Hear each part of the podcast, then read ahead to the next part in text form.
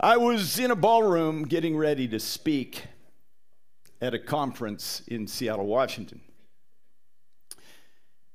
It was a family life weekend to remember, so there were, I don't know, 1,500, 2,000 people in a ballroom. We'd just gotten done with one session and everybody was coming back together. And I got up on the podium and I'm getting ready to go and I'm calling everyone together like I just did with you. And there's a guy sitting just a little ways back there and he's looking at me and he's going like this. He's going, and I'm like, what? And I'm trying to do, you know, I'm like, what kind of sign language is this? And he's, he's going like this and he's panicked. And I'm like, are, are you, and I'm thinking, is he okay? Pretty quick, he sprints out of his seat, runs up to me, and he says, Carl, your, your fly is down.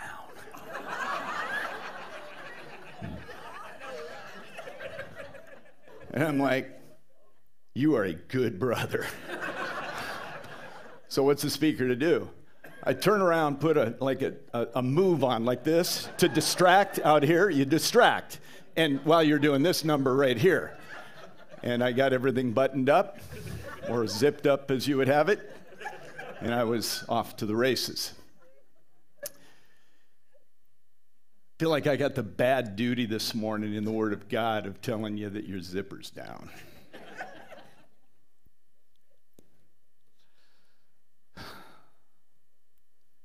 this is probably one of the toughest messages I've ever had to give in my life. Cut that guy off that's heading for the exits back there, would you? but it's so important. Uh, the words that I'm going to wade into here in just a moment are probably pretty rarely spoken because they aren't always popular, but they're super important. And if captured with the heart of God, we're going to be okay. We're in a third message. The book of Jude. This series is called Clarity. And you know what I need to do? I'm going to pray. Father, thank you that you are here. I thank you for the many that are watching online, as we've been noticing lately. Many in India, uh, many in neighboring states, many right here in Chicagoland and around the world. And for all of us, Lord, as we break open your word, we know that it is nourishment for the soul that sometimes our palate isn't used to your word, and eating it can be tough. But Lord, I pray for a special grace to be poured out here today by the power of your Holy Spirit would allow us to witness you at work in our lives. From the bottom of my heart, I pray it. Amen. And let it be. I want to do a quick review of the last couple of weeks with just a couple of big things. Let me first give you the big issue for Jude. The big issue for Jude is grace was being perverted to justify sin. Let me just camp here for a moment and say this. There was a perversion of grace, and that's a word that's found in the opening few verses. There was a perversion of grace that was twisting grace and it was prim- primarily around sexual sin. And remember, we saw a couple of weeks ago that there were people that were coming into the family of God. Jude, the half brother of Jesus, wrote this letter to a large, large audience. In fact, he intended to write them about this common salvation that they held, but now he's got to offer up some tough stuff. And he said that there's people creeping in. What's interesting in the text, the way it describes it, is that there's people that, even unbeknownst to themselves, have perverted grace, twisted grace, and they were in with the body of Christ. They weren't in long because there's always a great divide in the church. We'll be exploring that today. But let me be very clear about grace. Grace is not permission to live as we like. It's the privilege to live as we never could before. I know, and I get this.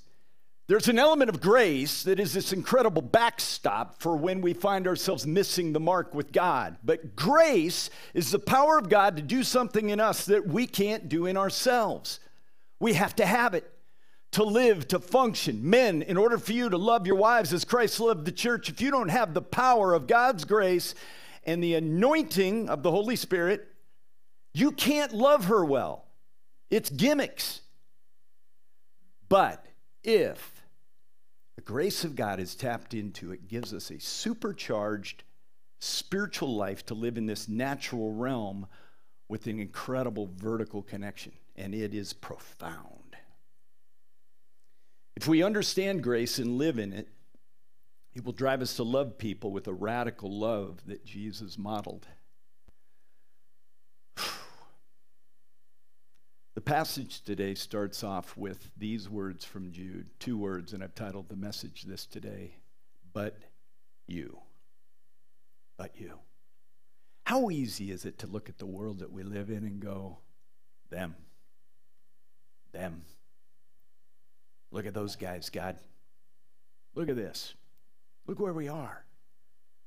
But Jude, in the backdrop of some twisted grace that was being manifested in a sensuality or sexuality that was anything but what God wanted for them, ultimately says, But you.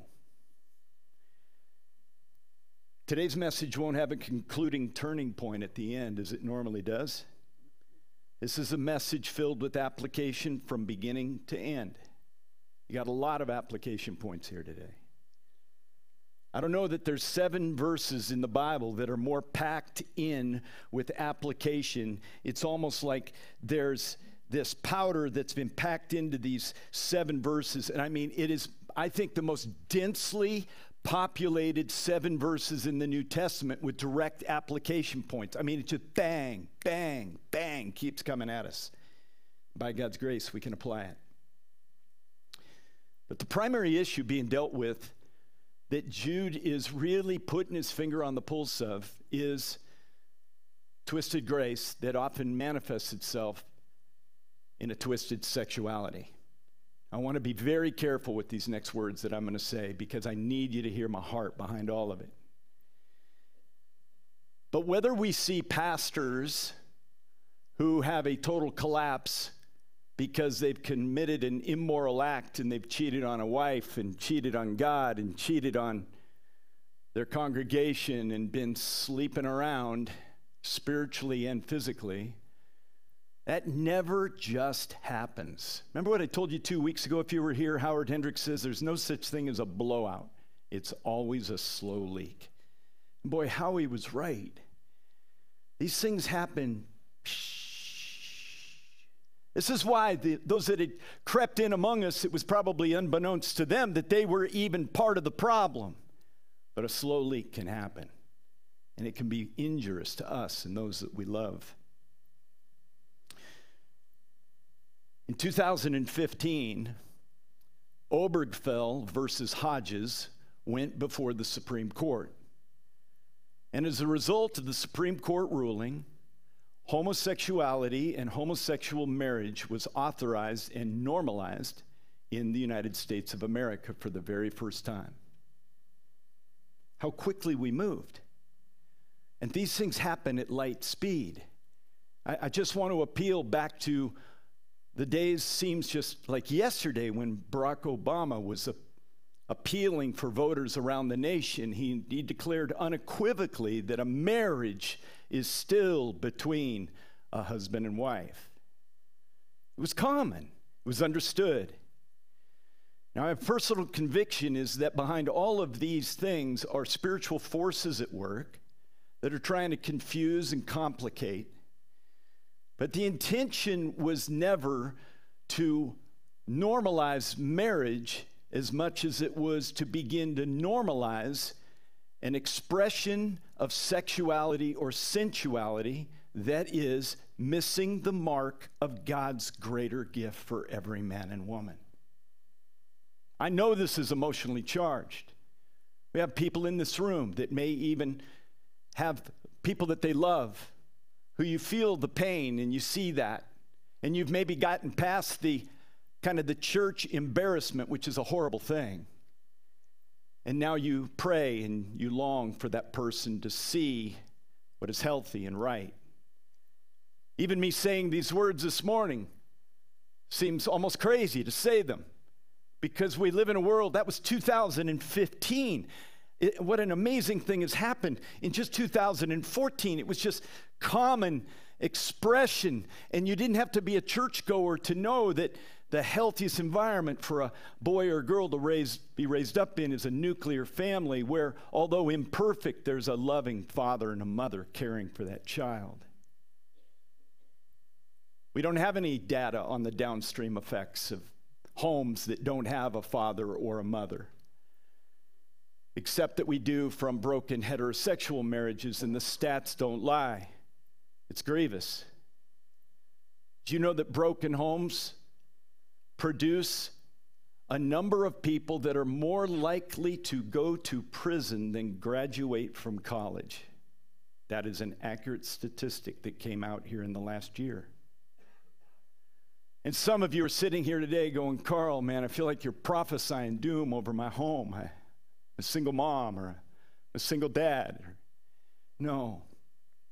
Our God is so amazing and so gracious that our Heavenly Father can reach out with love and compassion and nurture and foster and feed. And is it important to get a male presence in, especially a young boy's life as they're growing up? Oh, stats don't lie. It's vitally important. But what seemed normal nine years ago is now seen as bigoted today. Barack Obama would be called a bigot if he were to campaign as he did not too many years ago. Whoa. I asked someone recently who's of a progressive bent. I said, Do you hold out the possibility that maybe we can progress beyond ourselves and it actually becomes cultural digression? He said, maybe. You know, we say we love the sinner but hate the sin. One of the greatest enemies to the nuclear family is oftentimes Christians. We undermine our arguments. We underscore the fact that the perception is often accurate in the world today that Christians are just angry, mean, bigoted people. We have to be so careful. There is no politician, there is no political party that can turn our nation around. We need Jesus. We need light to shine in the darkness. But on this issue of loving the sinner and hating the sin, we've all heard it. But I think in reality, what we've done is that we, we hate the sin and we tolerate or secretly despise the sinner. It's just this last week that I co host on a radio show that I host from 5 to 9 on Moody Radio every week. And after the stats we saw, I'm presuming now not everybody knows I host a radio show, and that's quite all right. Allie spoke up. In fact, she told me during a song, she said, Carl, I got to share with the audience something. I said, Go, girl. Mike's came hot, and she said, You know, I heard a speaker at my church recently who said, speaking of this, hate the sin, love the sinner, said we miss it so big time. We don't know what love is. But he said, Let me give you a metaphor to describe whether or not and measure whether or not you are really loving people like you claim to be. He said, If we can see sin as a cancer that's ravaging one's body, and we see that it is taking a person down, it will foster a love for that person that is carrying that cancer like you can't believe. As a matter of fact, the more extreme the cancer, the greater love we have for that person. You say, Carl, do you know that to be true? I know that to be true. It was just a few years ago now that my wife was diagnosed with cancer. I love my wife. I get the best pride in the world for me. She's an incredible helpmate, man. She sets me straight all the time. She's an encouragement. Can't imagine life without my bride. And when she came back to the table on a date night that we were on and said, Hey, it's, it's the doctor, and she just talked with me and she wants to talk with you, the blood ran out of my arms. I grabbed the phone. I said, What's up, doc? He says, Your wife has ovarian cancer. And it's a big mass. My wife was an incredible woman who leaned into God. Only one time in the entryway of our home did I see one tear come down her face. Other than that, the whole time she said, I am trusting God. Come what may, I'm trusting God.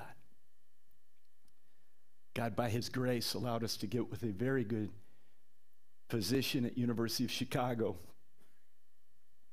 I sat in that room waiting alone after the operation was done. And Dr. Lengyel, the thick German accent, walked into the room and he said, I was hoping it wasn't cancer, but it is. But I don't know what's going on. But all these cells are totally encapsulated like they can't get out of this mass. He later found out that there was no evidence of any traces of cancer anywhere in what they call the wash or all the biopsies that had been performed while they were in my wife working on her. And it was just about eight months ago now that we were at University Chicago. At about a two year mark, Dr. Lengyel said again, he said, Young lady, I told you when I met you, you don't look like cancer. Which I thought at the time, that's an interesting prognosis for a guy that's trained. He looks at a woman and says, Yeah, you don't look like cancer.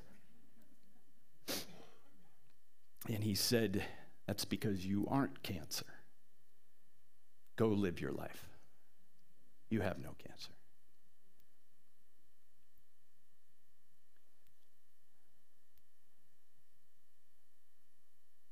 My wife, facing cancer, gave me a holy hatred for cancer and a boiling love for my bride.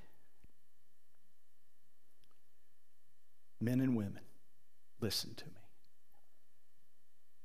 Woe be it to us to take a stand against anything without being radically in love and for the person that is carrying that thing. Angry Christianity needs to die. This angry evangelical, whoa, strong words are coming to my heart, needs to die.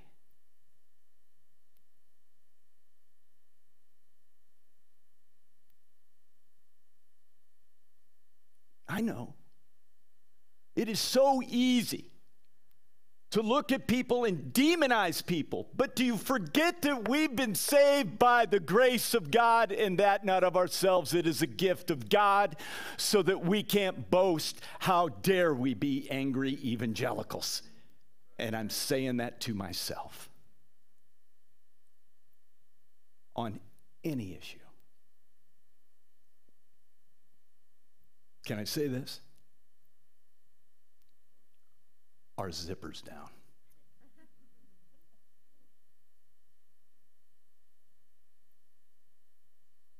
Our zippers down. And God is calling to us today.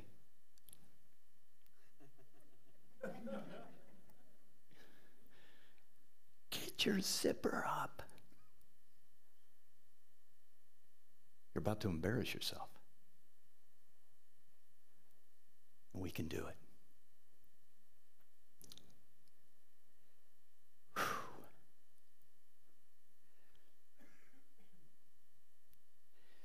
There are three battlefronts the church will face in the last days.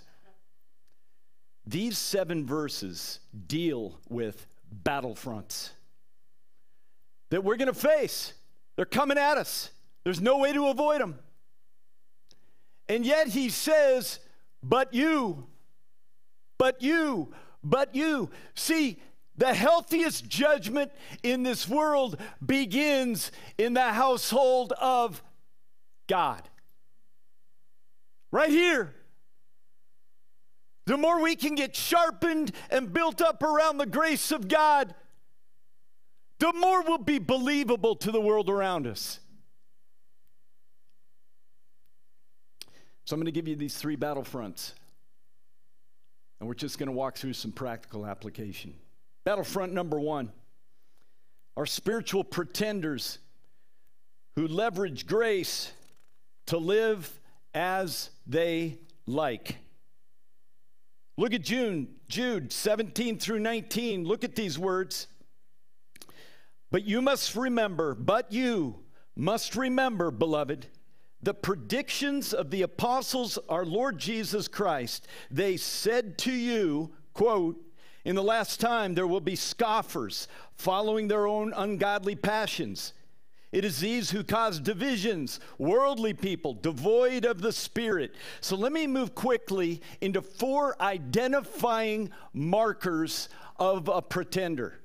Now, let me be very clear with this because the scripture is clear and we need to go earlier to the front part of Jude to understand what's going on here. These are not people who have ever claimed to be in the faith, these are people who have claimed to be in the faith. And we find that in last days, and I happen to believe that we are clearly in the last days, it has nothing to do with what we're going through in America. It has to do with what's going on geopolitically in Israel. I talked to a good friend of mine in Israel yesterday morning, Omer Eshel. And I said, What's going on over there? He says, It's dicey. World opinion is changing quickly. And if we don't deal with the Hamas quickly, we're going to be we're going to be marginalized and, and they're going to be resurrected again. I mean, the beat goes on. But we know in Scripture, you just look at Daniel chapter 9, and you can find that there will be no peace in Israel until the Antichrist comes. And the Antichrist is going to rise up, a reconstituted Roman Empire and he's going to be a sharp looking, clear speaking, catalyzing power. And he will stand before the nations and he will strike a, a peace deal in the Middle East that all of the Middle East and Israel will buy into. Mark it down. I can promise you right now, there will be no peace deal that provides peace in Israel until the Antichrist comes. That will last for three and a half years, and then the jig will be up on that. Because then he will show himself to be what he is, and he will set himself up as king of the world, and he will begin to take down everything that is breathing, that is righteous, that he possibly can. Live in an ugly world. So, the identifying marks of a pretender are those that are on the fringes or inside the church or even making their way out. And I can look, as we will here, for a moment at how this is even happening in the church in America today. But let's just pick these off scoffers. What does this mean? You've heard the term scoff. It's like someone, oh, somebody tells you a story and you scoff at that. Directly translated is that there is a disregard for anything they don't like, even if it's in the Word of God.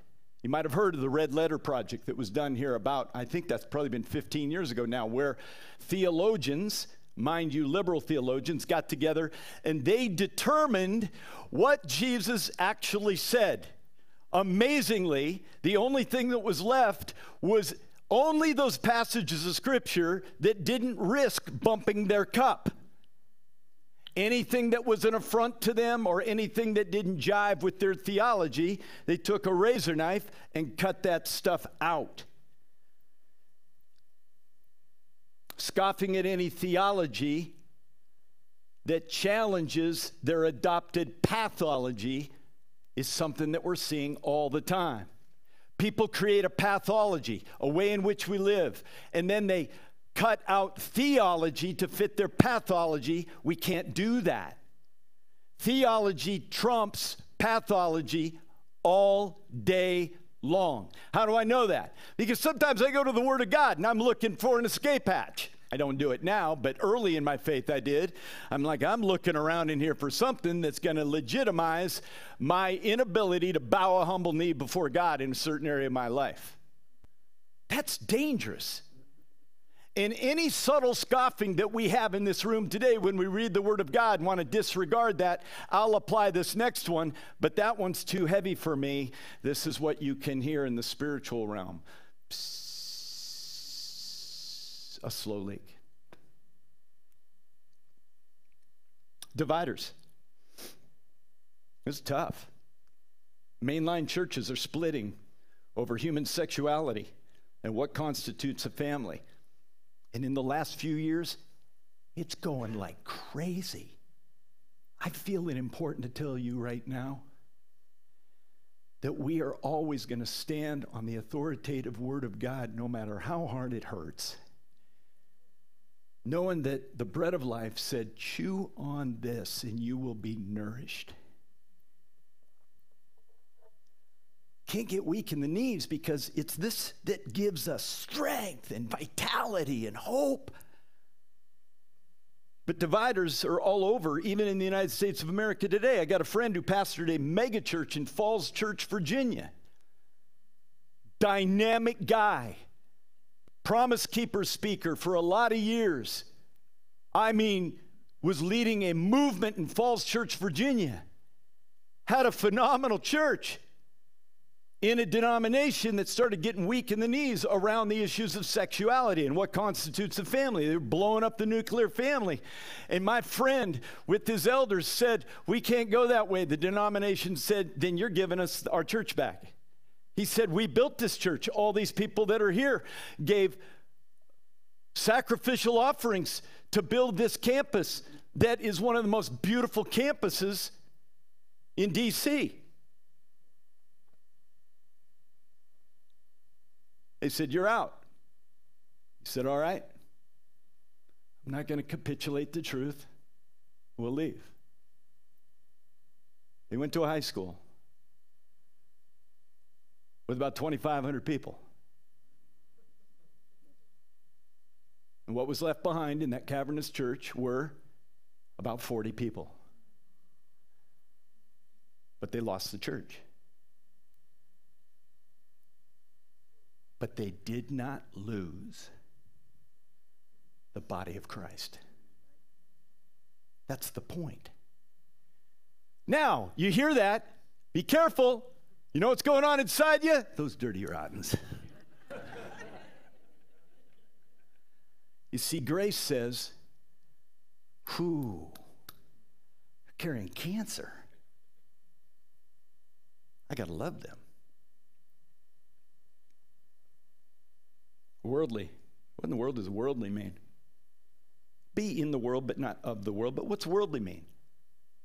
I mean, when I was a kid growing up, we had people that twisted this one big time. It's like you can't you can't drink, dance, or chew, or go with girls that do, you know, the old line.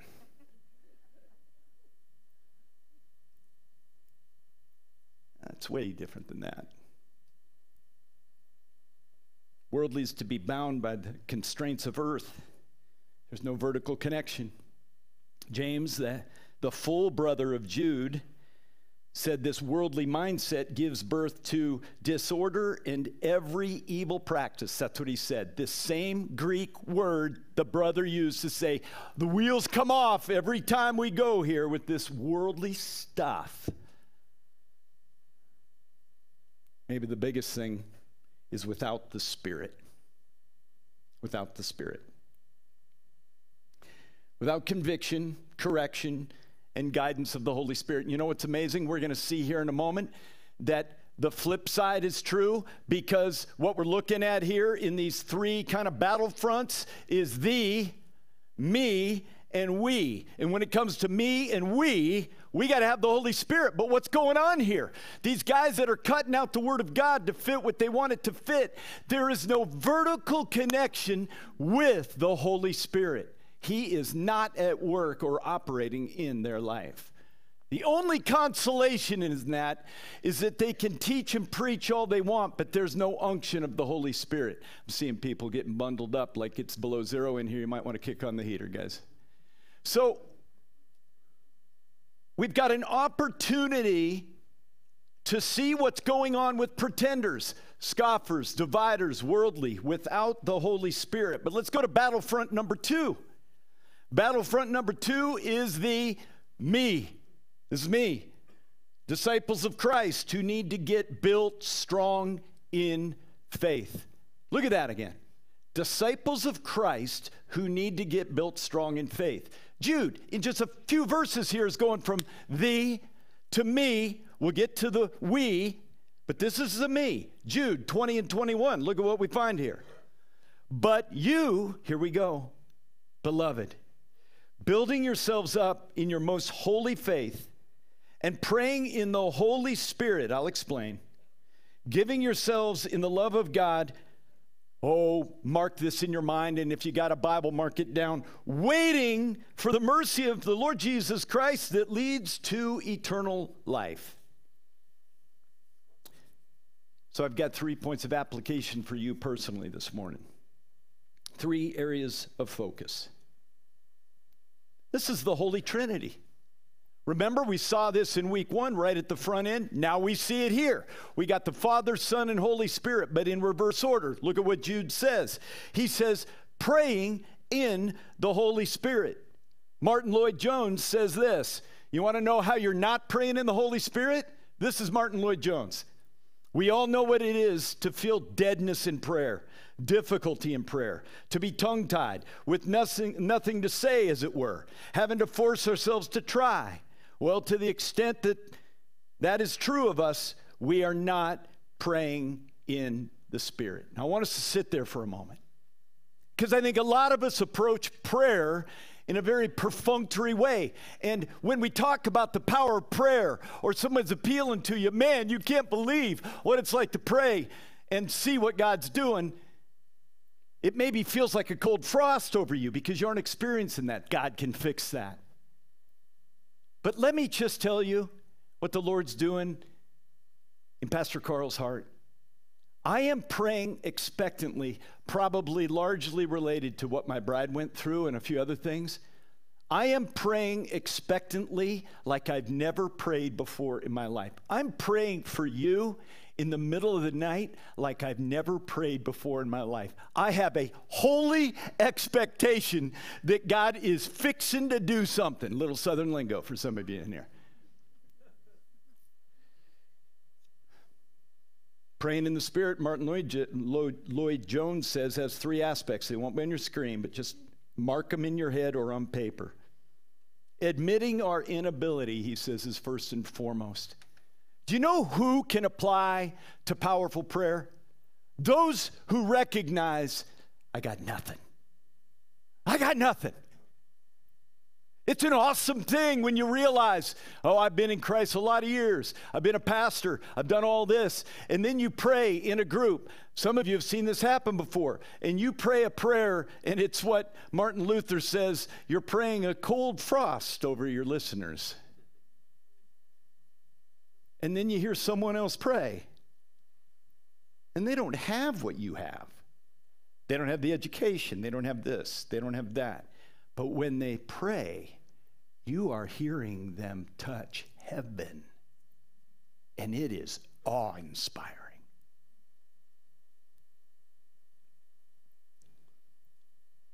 Admitting our inability, enjoying the creation of living communion with God and pleading God's promises with boldness and total assurance. I pre recorded a piece with a leader from the Asbury Revival. You guys haven't heard it that listened to a morning show that I host, but you'll hear it in about a week and a half. And in it, it was absolutely amazing. I'm listening to um, a doctor of education who she works with the students at Asbury. She watched the whole thing go down at one point on the interview. I said, Okay, I got to ask you. Was there something embedded in Asbury that we need here? I, why did God choose to visit Asbury? She had an immediate response, and I've got the quote for you right here. You ready for it? She said, Carl, revival broke out that day on that campus for one reason. Leading up to that day, we had had great chapels where we would linger before the Lord. But there was, her words, a holy imagination that God would move in power. A holy imagination that God would move in power. Don't you want that? Don't we need that? A holy imagination that we're not just going to go to church, but we're going to be the church and we're going to watch heaven come down. We're going to watch people get filled with the Holy Ghost. Not for personal exploits or for shiny new gifts, but to walk in power and to love the world and to see cancer and to care for the carriers and all that stuff. A holy imagination that God would move in power. Kept in God's love. And this is an interesting one. You know how I stayed close to my dad? My dad had a beautifully organized garage. So beautifully organized. Vice grips, wrenches, saws, all had black felt marker outlines to help his son know exactly where to put that sucker back. His son had a spiritual gift of not doing it. I would take those things off. I'd go out. I'm building go karts. I'm working on Briggs and Stratton motors. I'm doing all this stuff. We're having a ball. I mean, I'm doing stuff. Dad would walk downstairs and go, Where's my vice grips? They aren't no, they aren't on the thing. Let me go get them. Go outside. Got them. Oh no, they're rusted. All of a sudden, WD 40 spraying it all over that sucker, wiping it down. He goes, You spraying WD 40 on the rusted vice grips? oh, just a little bit, Dad. Dad asked one thing of me put the tools back on the board. And it wasn't that Dad loved me any less, but it kept me in God's love, Dad's love. You see, when we see the Word of God and He says, let's do this, here's the outline for the wrench, here's the outline for the saw. Let's, let's do that. It's not that God's love is gone, it's that you look up at your life and go, oh, there's like a body outline on the wall here, and I lost it. God says when you open the Word of God, you read something, don't cut it out like a liberal theologian, apply it, and you will stay kept in God's love. Waiting for Jesus Christ, my favorite one. You say, Pastor Carl, do you ever have new discoveries? All the time. Can I tell you a secret about me? My poor wife. I'll be up studying. Thank the Lord, my, my study is way up in a kind of a crow's nest. And I do have a cool situation. I've got a little study up there, and I can broadcast from there, I can do all this stuff, and I can pull open a sliding glass door and walk out onto a rooftop deck. How about them apples? I can burn my Swedish body to a crisp if I want to in the summer. so I don't. And sometimes I'm reading the Word of God and I will do this. Hang on, I'll, I'll protect the microphone. Woo!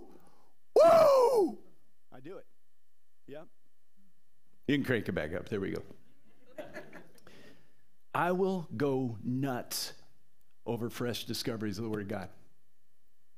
Or when I don't yell and I'm trying to kind of constrain it, I do one other thing. It's really funny. Odd, odd, very self deprecating humor here.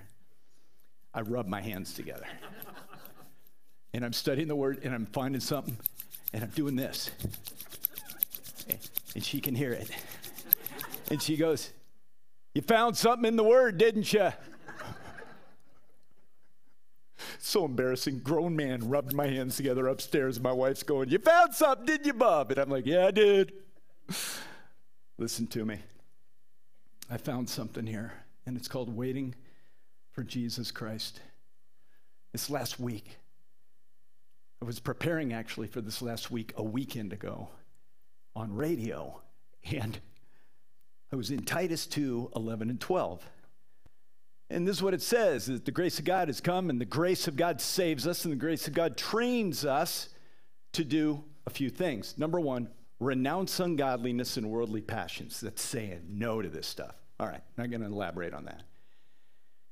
Not only to renounce those things, but let me give you the exact words and to live self controlled, upright, and godly lives in this present age. So I went Tuesday, renounce. Wednesday, live upright, godly lives in this present age.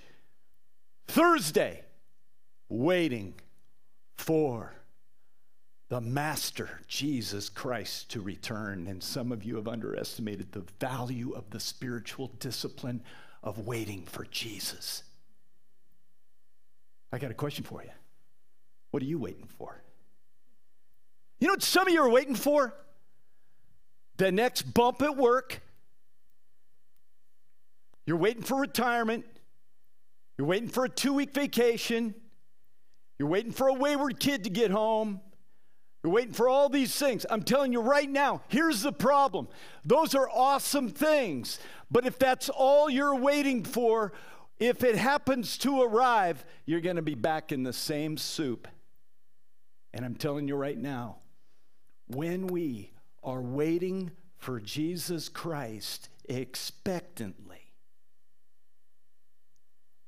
all that we've been waiting for here on earth gets in a really healthy place.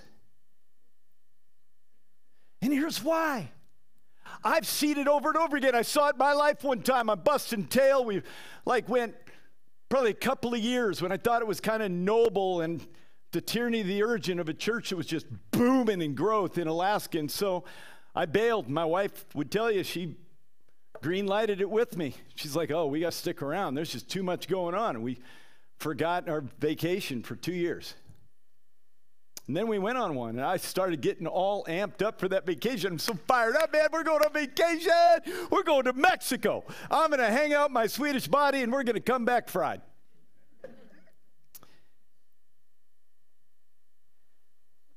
And that vacation didn't fix anything. But you know what I've found? The only way to wait for retirement,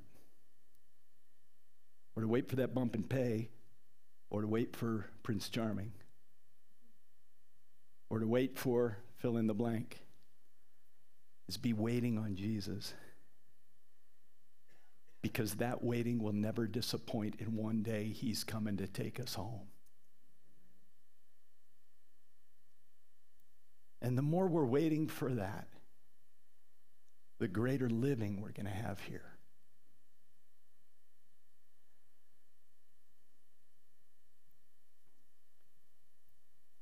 Battlefront number three. Battlefront number three is a tough one. God's kids who are spiritually at risk and in need of mercy. I want to be accurate to the text here. I absolutely believe that these are born again people who are at dangerous risk spiritually. We're going to break it down for you here. Look at what we find Jude 22 through 23. Third one. So we've gone, let me just go through it here. The, me, and now we're in the we. You know that we're the body of Christ, right? We need each other. I know it's easy to come and attend and then walk out. We need each other. This is why I'm so thrilled with what God's doing in T7R right now. This is awesome. I'm hearing stories of vulnerability and honesty that people have never seen before. Praise God for that. So here we go. And have mercy on those who doubt. Save others by snatching them out of the fire. What? To others, show mercy and fear, hating even the garment stained by the flesh. Let me explain this before we leave this slide. This is very important. In the culture of that time, there would have been outer garments and there would have been inner garments. What's being spoken of here is an inner garment that's kind of, they haven't showered spiritually. And it's kind of getting, it's like, boy, it's like the guy raising the kid. You told that boy when you were raising him, I need you to shower. I did, mom. When? Last week. You know, spiritually speaking, there's some of us that showered a month ago or two months ago. And what that creates is an undergarment that ain't good. And that's what's going on here. There's three kinds of people who need mercy. Let me give them to you right now. One, doubters. Don't talk doubters out of their doubting. Jesus never did. Rebels, warn them. But doubting, no way. Doubting is not to be feared, it should be embraced. I used to be a person that didn't, if I got into an issue with someone, I wanted to quickly talk them out of it. They got a problem with, let's say, canonicity of Scripture. How do we know that this Bible is the Bible? And there's great answers for this. But if you try to give the, the quick, you got to, by faith, just embrace it. And you're panicking because it's your kid, don't you know? And it's like, oh no. Don't ignore their doubts, embrace them. Embrace them. If our God can't withstand a little bit of investigation, then we all need to get up and out of here right now. He can.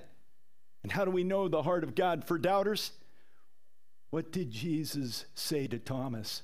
Who, by the way, for the record, I am convinced when I get to go heaven and I get to go see the disciples, and I'm going to say, hey, Thomas was the one that was doubting. Was he covered for you ever? I think some of them are going to say, yeah, I was doubting right with him, man. I just didn't say it. You know what I mean? You ever had the doubter in the room? You're going, glad they asked it. it's okay. He said, hey, Look at my hands, Thomas. Touch them.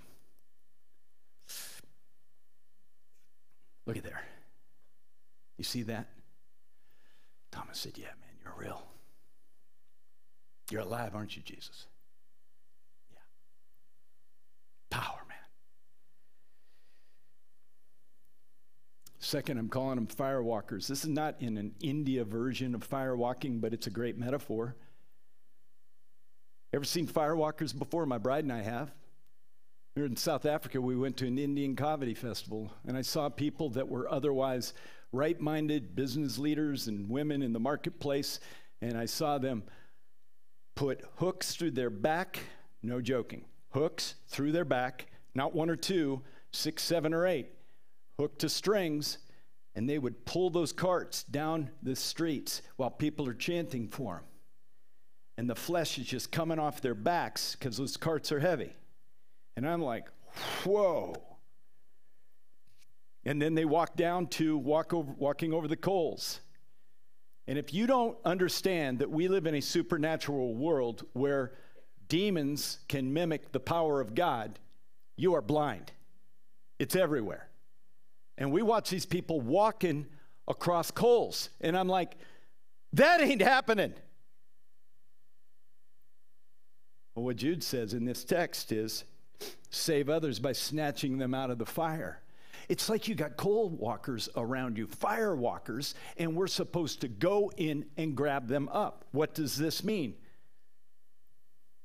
Let me illustrate it for you this way. There's some people that you know are doubters.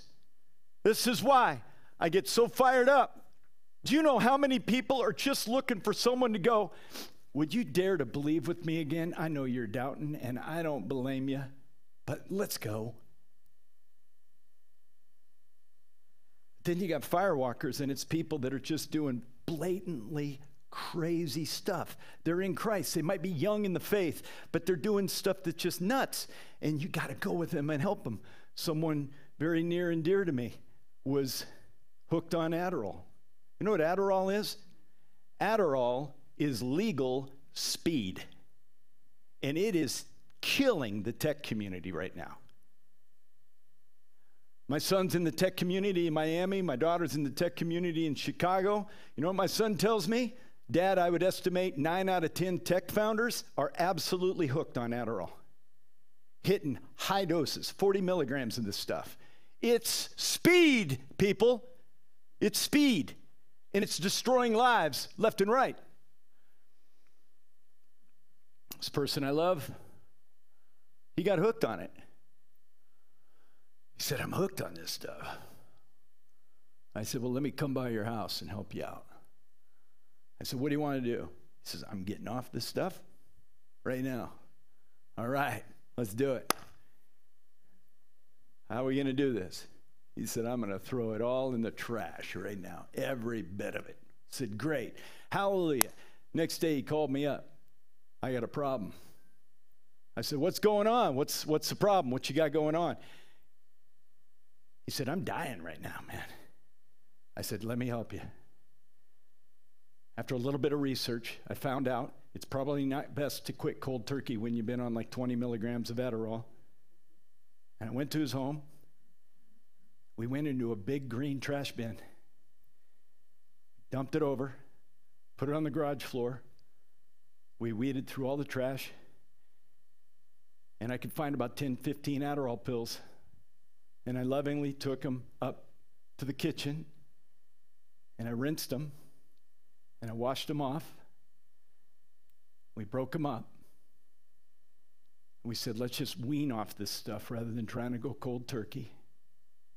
And that man is walking in absolute victory today. It means you get into the fire, man. Angry Christians, you know what they do? They sit back and go, yeah, guy's strung out on Adderall. What a putz. No, man. No, we say, I'm getting in the garbage with you.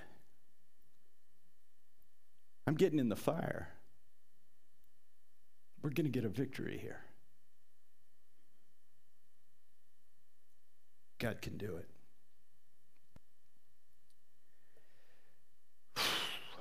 Last one is closet compromisers. There's a certain amount of our brethren who are dying alone. Their outer garments look good, but their inner garments, they're soiled, man. They haven't had a spiritual shower in a couple of months. Stanky. They keep putting on enough cologne or perfume that it kind of masks it. You know what love demands? Not so much for the these. Notice Jude didn't say too much to do with the these. They're just there, man. Psst, slowly. But the me's, yeah. And then the we's, the we's, we have enough love to go up and go, man, I, you got any inner garment problems going on? Are you hiding out? I know what's happening in this room. I'm not stupid. But I want you to know that the grace of God has all the power you need, not the permission to live as you like, but the permission to live as you never could before. And He loves you. But you, but you. How about you? How we doing? I just want Jay up here right now. I want everyone to close your eyes and bow your head. I want no one looking around.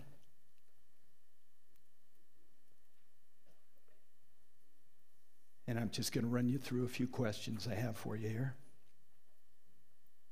What battlefront are you on?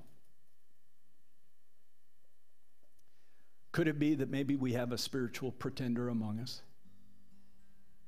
who does not understand grace? And you're leveraging it in a way that you're living recklessly and you know it, and God's saying, Stop. If that's you right now, there is no one looking around in here, no one at the back table, no one's looking. Just look up at me and just get my attention and say, Pastor, that's me. Pray for me today. Come on. Let's have the boldness here. Right there, bro. Right on. Anyone else? Yep, ma'am. Yep, sir. Anyone else? Those of you online? I see you. I know you and I love you. And God loves you.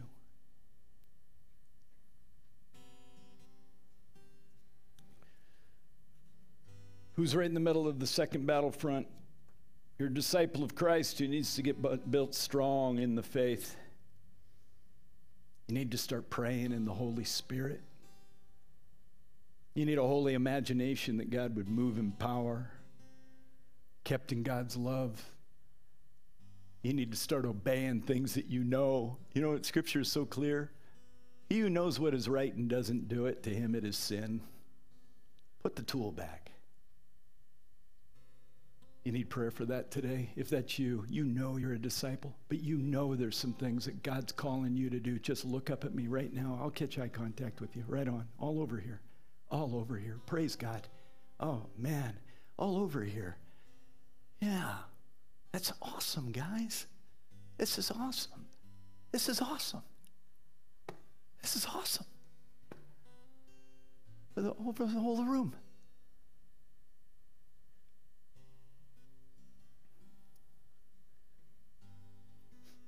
And then who wants to roll up their sleeves to the glory of God and look at God's kids are spiritually at risk and in need of mercy? I'm not even going to ask you to look up at this one. I'm going to call you up. I'm asking you to be the hands and feet of Jesus in powerful ways. Powerful ways.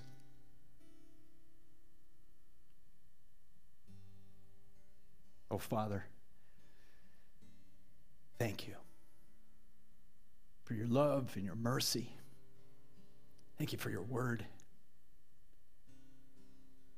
Your extravagant love that you showed us while we were yet sinners, Christ died for us. And oh, oh, how I ask over these precious people in front of me today, Spirit of God, move.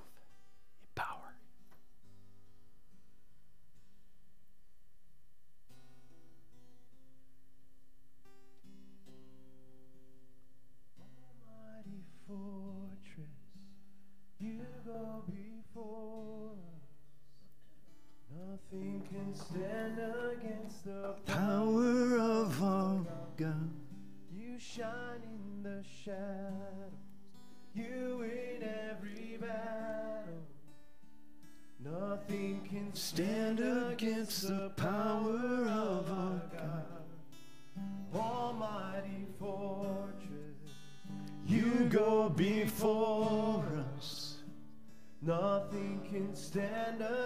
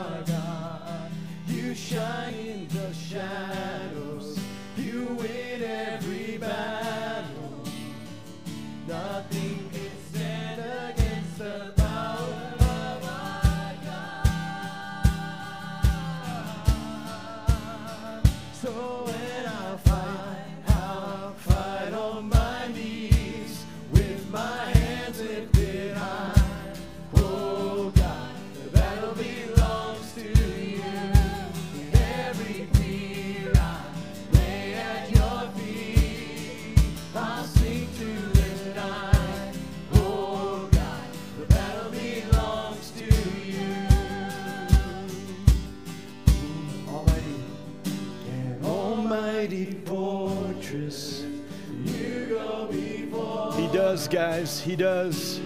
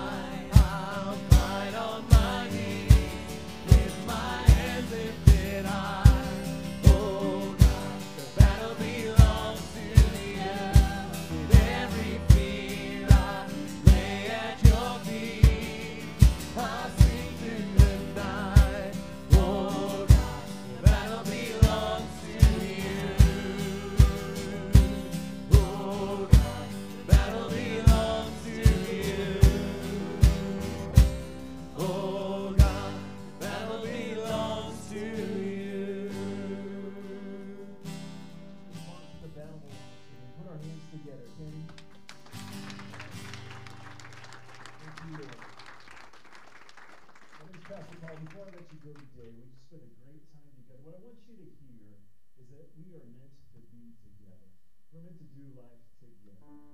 And if you visited us again today, this is your first step. We want to connect. On your way out, please stop of the section. We got something we just want to put in your hands. We want to be together. And so, in being together, that's not something we just start and then stop doing. I mean, boy, that's where we want to continue to win this battle.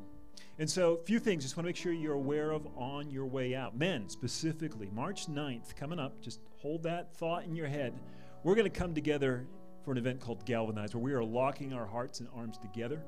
And uh, it's going to be right here in this room starting at 8 a.m. Pastor Carl will be here. Dr. Gary Rosberg, who's also known as America's Family Coach, tell you what, those two men are going to be leading us, I believe, in a very powerful morning. And so, mark your calendars. March 8th, we want to do that. We're looking, March 9th, excuse me, 8 a.m. We want to do that. March 9th, 8 a.m. And so, uh, make sure that happens. And then, you know what? Someone had said to this to me recently. They said, you know, until I really understood what it was meant to serve in the church and be part. I never really feel like it was part of my church. Just kind of felt like I was on the outside. And so we want to encourage you. We want to help you take your next step in serving other people. So on your way out, also at the info in the back, there's a place for you to sign up to do that. You can scan that QR code. There's also people that can just help you understand what that looks like for you to do. We want to do this together. And uh, one very specific way, tell you what, we're so excited. Uh, we're going to be starting a lot of great things with 180 Kids. And so you have a heart for kids to serve in any capacity. Faith Manguba, our Children's 180 director, she's going to be in the back left over there, right by the sound booth uh, after the service. And if that's been something that God's been stirring on your heart, and we're trusting that God has been doing that, we want you to respond to that and just get a chance. We're going to have a very brief meeting. We talk about a few things of what we're going to be doing to together really make a difference in that area in the life of our church. So 180 kids there in the back. Pastor Carl? Now to him who is able to keep you from falling and to present you holy before an amazing God. May that God give you peace today. Have a great day.